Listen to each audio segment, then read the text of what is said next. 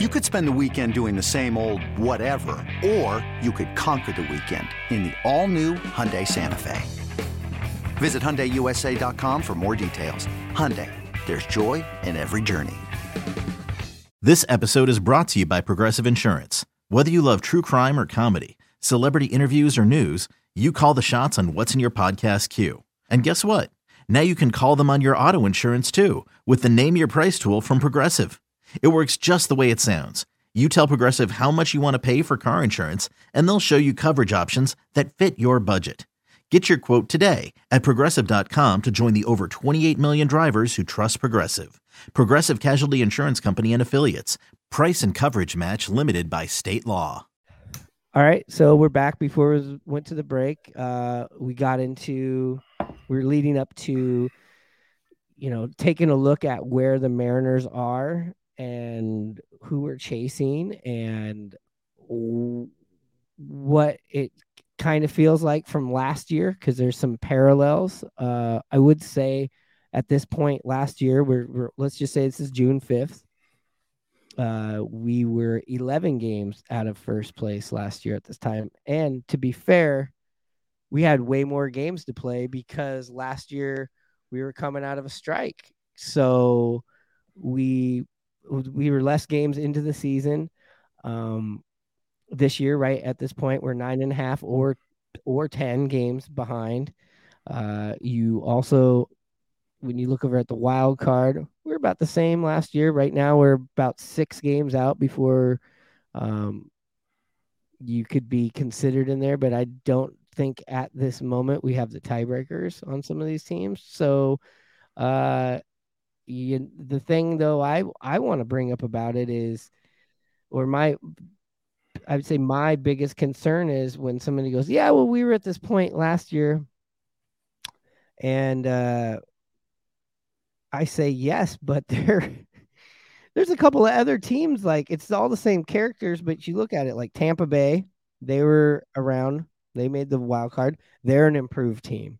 Um, the Yankees are always going to be the Yankees. Uh, you still have the Astros, which is probably the team to beat. Um, you know, they're getting healthier, they're playing good baseball. Now you have the Rangers, and you have Toronto, who's a little regressed a little, uh, you know, having a rough go of it because of the division they're in. Um, and then you have the Mariners, and then the, you have the Red Sox in there. So it's like you have a few, you have a couple more of these teams, and the and the Angels. So you have more of these teams, and a lot of what a lot of these teams have in common is they went out and made some changes and they're improved. And I feel like looking at it too is last year at this time, the uh being let's see, we were six games under 500, I believe. And with that being said, uh we're a game under 500 right right now, but the, the overall the division and overall uh, wild card, it's gonna take more wins than it is last year at the pace we're at right now. Anyways, yeah. anything you got to say about that? No, I, you're right. Uh, the the division's gotten better. The American League has gotten better and deeper. Um, the whole AL East is pro- possibly going to make the playoffs. Um, yeah, it's you're fighting a lot more teams this year, and I mean the Mariners have had injuries. I mean, two guys out of the starting rotation. Huge, um, huge. Yeah, you know, guys getting nicked up um, in the field. You know, you're you're playing with eight guys. You don't have a DH that contributes uh, most nights. You know, it's you're hitting about 125 when you're in the DH position or something like that. So, and then every guy you counted on and all your young guys to then make that next step haven't quite yet. You know, the guys you brought in, you know, Kolten Wong. I feel for the guy, but um, you know, he's been awful. Uh, he's he's you know, um, you brought in Teoscar to kind of, you know, replace Haniger. Um, and he's been fine. Uh, Haniger didn't play much, you know, was injury prone. I mean, I try to compare it to last year. I say, okay, we brought in Jesse Winker. He stunk, but we were able to overcome it. So I, you know, say that same thing about Kolten Wong, but we haven't been able to overcome it because guys have regressed. The pitching staff has had injuries. Our bullpen has had injuries. Uh, it's it's just been a different type of year. Uh, do I think the window is closed? Absolutely not. Do I think that we can turn around? Sure, but the way that I've seen lately and throughout the season, watching all these games, it's hard to see them making that improvement like they did last year. Yeah, uh, because the the teams around them are are better, and that's and, that's the thing. Yeah. And and and uh you know, like it's gonna take more. You're not gonna get in with 88 wins, 89 wins, 90. You know, maybe not even 90 wins for. It's gonna be, and I, you know, we'll go back to this date or, or this time capsule of this episode. I can tell you right now, it is gonna be like 92. That's it's gonna be at least 92 just to get into the dance. That's what the cover chargers. That's the cover charge. 92 wins is the cover charge. Book it right here. It's not going to be 88. It's not going to be 89 because you want to know why? Because you have some really bad teams. So pretty much everybody that plays the Oakland A's, luckily the teams in the AL West, we get to play them what 15 times, you know, and uh, uh, you got a couple of bad teams in in the Central. Uh, I think maybe more teams were there was more parity last year in the league, so that's going to usually, you know, shoot up the victories. There's some bad teams in the NL, uh, too, so it kind of like, you know, inflates that number. I mean, here's a scary, scary, muddy. Uh, let me take you down something scary. And I listen. This is hypothetical. Mariners are a game under 500 what if they hadn't played the A's right now? Let's just take those A's series away.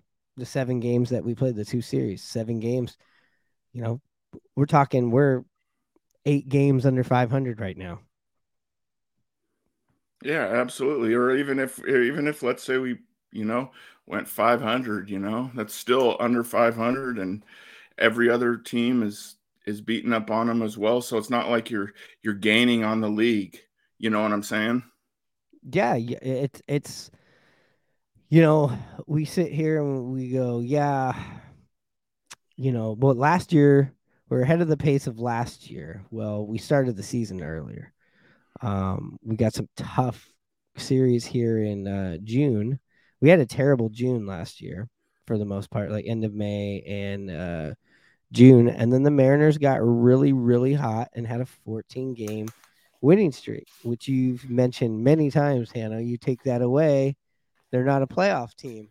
Well, it's going to look like they're going to have to have some sort of surge like that to pull themselves up because I know, and I'm going to say this now, and this isn't to say they're not going to get in the playoffs, but I don't see this team recovering 10 games for the division not because the Mariners can't win. They could go on a torrid run here.